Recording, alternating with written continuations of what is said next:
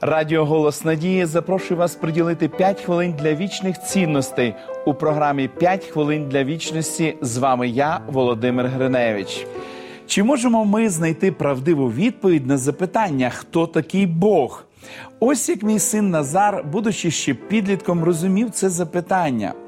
Ми виховуємося в такому оточенні, в якому повинні діяти відповідно до строго окреслених правил, щоб нас сприймали і любили. Від нас очікують гарних оцінок, щоб мама і тато були щасливі. Для досягнення популярності ми повинні бути веселими і добре виглядати. Нам відомо, що вчителям подобається, коли ми ведемо себе добре в школі. Проблема полягає в наступному. Коли ж ці ідеї переносяться на стосунки з Богом, ви усвідомлюєте, що ніколи не зможете виконати дані вимоги. І це змушує вас здатися. Це неможливо, думаєте ви. Не варто навіть намагатися. Саме таке уявлення ховається за позою «мені все одно». Ісус розумів цю проблему. Коли Він жив на землі, Його запитали – що ми маємо почати, щоб робити діла Божі? Ісус відповів і сказав їм: «Оце діло Боже, щоби у того ви вірували, кого Він послав».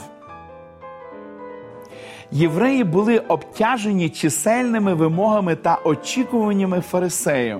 Через численні правила і обов'язки вони були абсолютно збентежені і думали, що Бог ніколи не прийме їх. Ісус все ж пояснив. Він сказав, що найважливіше діло – вірувати в Нього, а віра – це довіра до того, кого добре знаєш. Наслідком такої віри будуть добрі діла. За останні кілька місяців я навчився дещо розуміти, а саме діла не виключають віру, а віра не ігнорує діла. Вони йдуть разом. Але діла вторичні, а віра первинна. Чим більше я буду споглядати чудовий образ Господа і розвивати сповнені довір'я стосунки з Ним, тим більше буду схожим на Нього і внутрішньо, і зовнішньо.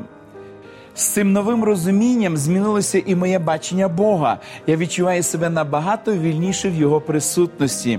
Тепер, насамперед, я хочу змінювати наші стосунки. І тільки перебуваючи в таких стосунках, я можу успішно намагатися відповідати вимогам. Ми створені для дружби з Богом, і ця дружба змінює нас. Саме з цієї причини і варто жити. Помолимось. Дорогий наш Небесний Отець, ми безмежно вдячні Тобі за те, що Ти продовжуєш працювати над нами, за те, що Ти проявляєш по відношенню до нас найщиріші свої отцівські почуття. І Твоя дружба з нами, Господи, змінює нас. І ми щиро вдячні Тобі за це.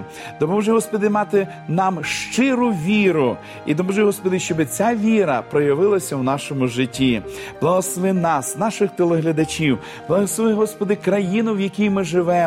І нехай добрі стосунки між людьми прославлять Тебе, нашого всемогутнього Бога.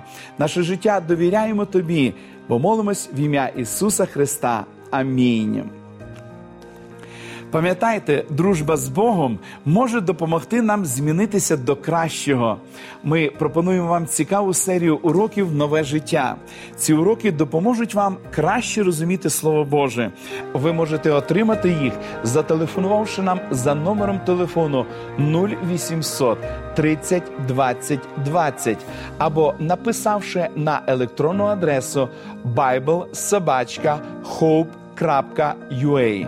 Нехай благословить вас Бог. До побачення!